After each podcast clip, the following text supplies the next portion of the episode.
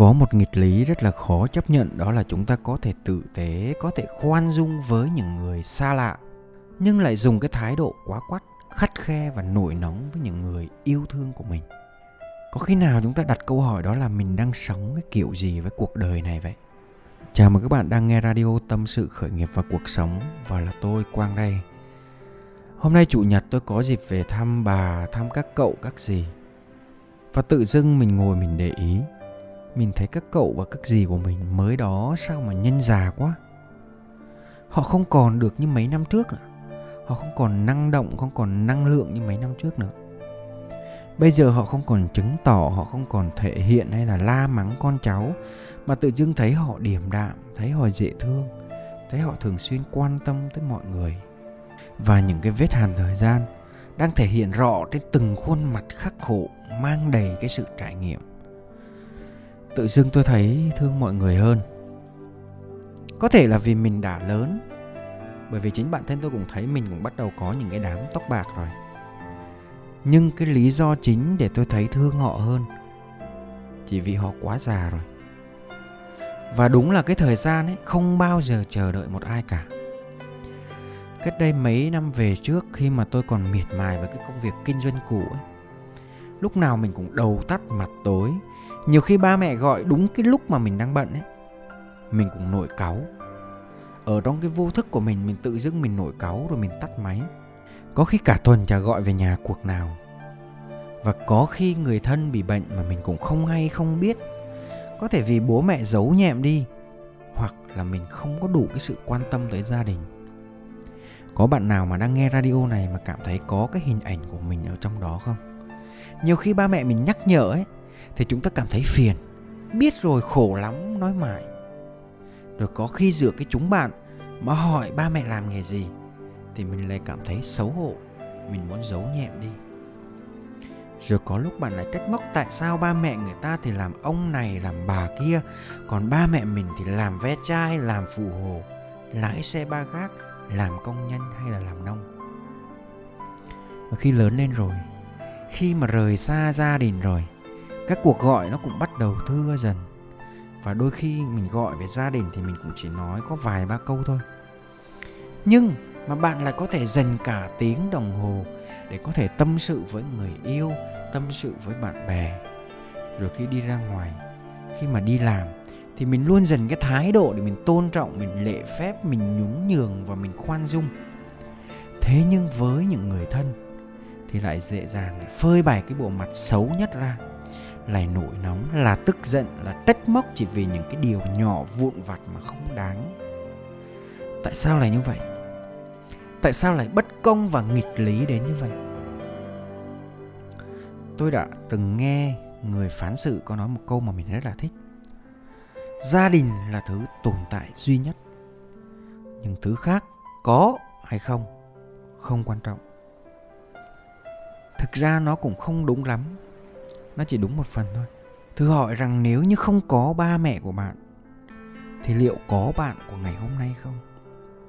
Thử hỏi nếu không có những cái đồng tiền buôn ba vất vả của gia đình, thì bạn có lớn được chừng này không? Thử hỏi rằng sau tất cả, bạn có sống tốt với xã hội hết mình, thì khi bạn thất thế, bạn bận tật, thì ai là người ở bên cạnh bạn? Chả phải là gia đình và người thân bạn hay sao? Chúng ta luôn tự cho mình một cái quyền trịch thượng. Chúng ta luôn cho rằng những cái mối quan hệ càng gắn bó lâu, càng thân thiết, thì cho dù bạn có nổi cáu cũng không có bất cứ một cái hình phạt nào. Bạn có khó chịu một chút cũng không sao, rồi đâu lại vào đó thôi mà. Nhưng còn với người lạ thì sao? Bạn thử thể hiện cái thái độ vô lý ấy đi. Chỉ cần một lần thôi là cái hậu quả nó cũng khó lường rồi có thể là bạn sẽ nhận lại những cái lời sát phạt khó nghe. Có thể là bạn sẽ ăn đòn hoặc là khủng khiếp hơn thế nữa. Đương nhiên là tôi hay là bạn, thì từ trong cái thâm tâm của mình mình cũng không muốn cư xử như thế. Chúng ta có thể thấy mình quá quát đó, nhưng một hồi sau thì mình lại quên và mình chưa kịp nói cái lời xin lỗi nữa bởi vì mình nghĩ là nó chả có cái gì to tát cả. Rồi mọi người trong gia đình, người thân, những người xung quanh rồi cũng sẽ bỏ qua cho mình thôi. Nhưng mình đâu có biết rằng đằng sau cái tắt máy ngang đó là tiếng thở dài của mẹ. Đằng sau những cái lời trách móc của mình là nỗi thất vọng của người cha. Đằng sau cái sự vô tâm là những cái lần chờ đợi bạn trong mọi mòn của người thân. Và liệu chúng ta làm vậy nó có đáng hay không? Chúng ta cứ mải mê để theo đuổi những thứ phù phiếm. Chúng ta ngạo nghễ và nói với mọi người rằng, tôi muốn làm giàu để giúp đỡ người thân của mình có cuộc sống tốt hơn, để bố mẹ mình được hưởng phước đức từ con cháu. Tất nhiên là cái điều đó nó không có sai.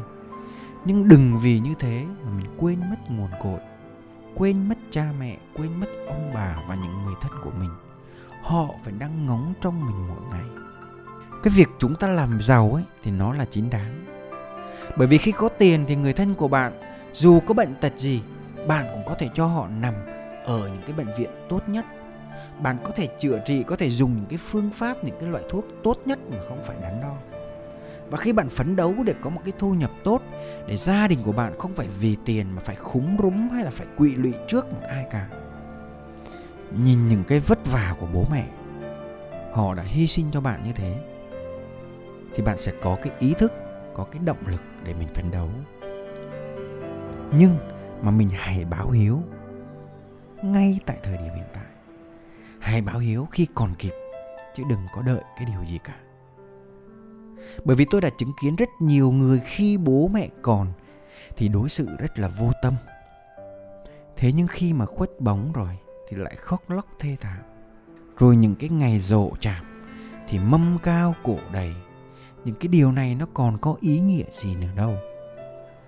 À, càng trưởng thành lên thì chúng ta lại càng phải đối mặt với rất là nhiều thứ. Chúng ta cũng có rất là nhiều những cái sự lựa chọn rất là nhiều những cái sự ưu tiên khác. Nhưng ở trong cái radio ngày hôm nay tôi chỉ muốn chia sẻ với các bạn rằng là đừng vì bất cứ một cái lý do gì đó mà chúng ta quên mất gia đình mà chúng ta làm tổn thương những cái người yêu thương xung quanh của bạn. Nếu có thể hãy quan tâm tới họ hãy biết đặt cái sự ưu tiên cho những người xứng đáng. Rằng ai là người mang đến cho bạn cái cuộc sống này? Ai thực sự quan trọng với bạn? Ai thực sự bên bạn những cái lúc đồng cam cộng khổ? Ai là người luôn dang rộng cái vòng tay để đón lấy bạn khi bạn gặp khó khăn, khi bạn vấp ngã? Ai là người luôn giúp đỡ và luôn muốn cuộc sống của bạn tốt lên mỗi ngày? Đừng có để những cái sai lầm của mình nó sẽ giết chết đi những cái mối quan hệ ấy đừng có để cái sự vô tâm của mình làm tổn thương họ. Nếu hôm nay mà bạn trưởng thành rồi, bạn đã đi ra ngoài rồi, thì bạn sẽ thấy là kiếm được một cái đồng tiền nó không hề đơn giản. Khi bạn bước ra xã hội, chả ai thèm cằn nhằn, chả ai thèm nhắc nhở hay là dùng roi vọt với bạn nữa. Nhưng bạn có công nhận với tôi rằng là nhiều khi mình cảm thấy rất là đau đớn vô cùng.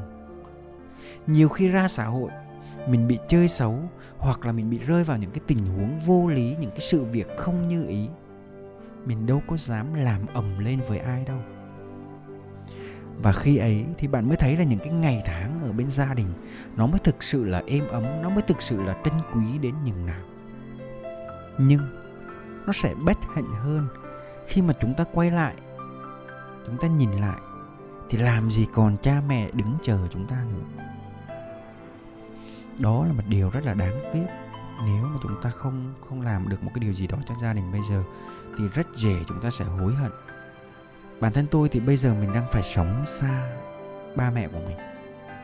Nhưng mà chỉ cần có một chút thời gian rảnh là tôi sẽ về thăm gia đình, đưa gia đình mình đi du lịch hoặc là có thể chỉ đơn giản là ở bên cạnh gia đình, ăn bữa cơm với gia đình và được nói chuyện cùng nhau mỗi ngày thôi. Tôi cảm thấy khi ấy ba mẹ tôi rất là vui. Tôi cảm nhận được cái sự hạnh phúc, cái sự mạn nguyện từ trong ánh mắt và nụ cười của họ. Không phải là vì được đi chơi, không phải là vì được tặng quà, mà vì họ thấy được cái cuộc sống của tôi đang tốt hơn. Và họ thấy là tôi vẫn đang quan tâm tới họ mỗi ngày. Quan trọng hơn là mình không bỏ mặc ba mẹ của mình sống cô đơn với cái tuổi già.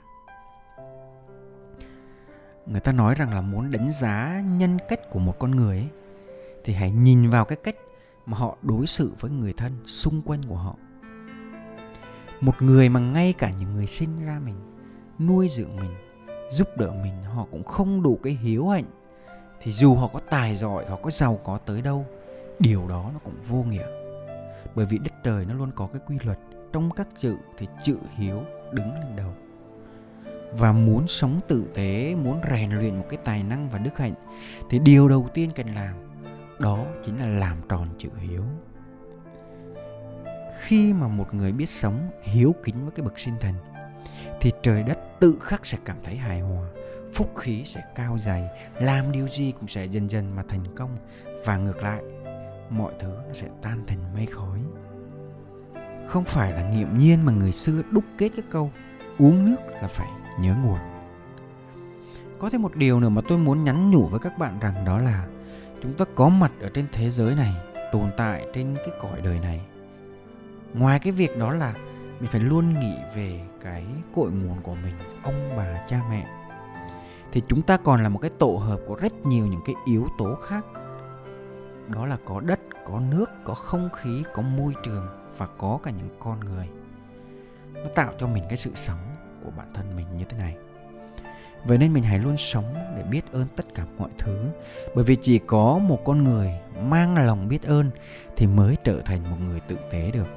Cảm ơn các bạn đã lắng nghe và theo dõi. Chúc các bạn có một tuần mới hạnh phúc à, vui vẻ và đừng quên dành thời gian cho gia đình có thể là một cuộc gọi có thể là một chiếc vé về quê bất ngờ thôi thì cũng đã đủ làm cho người thân của bạn lưng lưng vì cái cảm giác hạnh phúc rồi và nếu các bạn cảm thấy hay và ý nghĩa thì các bạn hãy chia sẻ cho người thân yêu của mình các bạn có thể tìm kiếm ở trên youtube fanpage Đỗ Đức Quang và đồng thời có thể tìm kiếm trên podcast Spotify Tâm sự khởi nghiệp và cuộc sống. Còn bây giờ xin chào và hẹn gặp lại.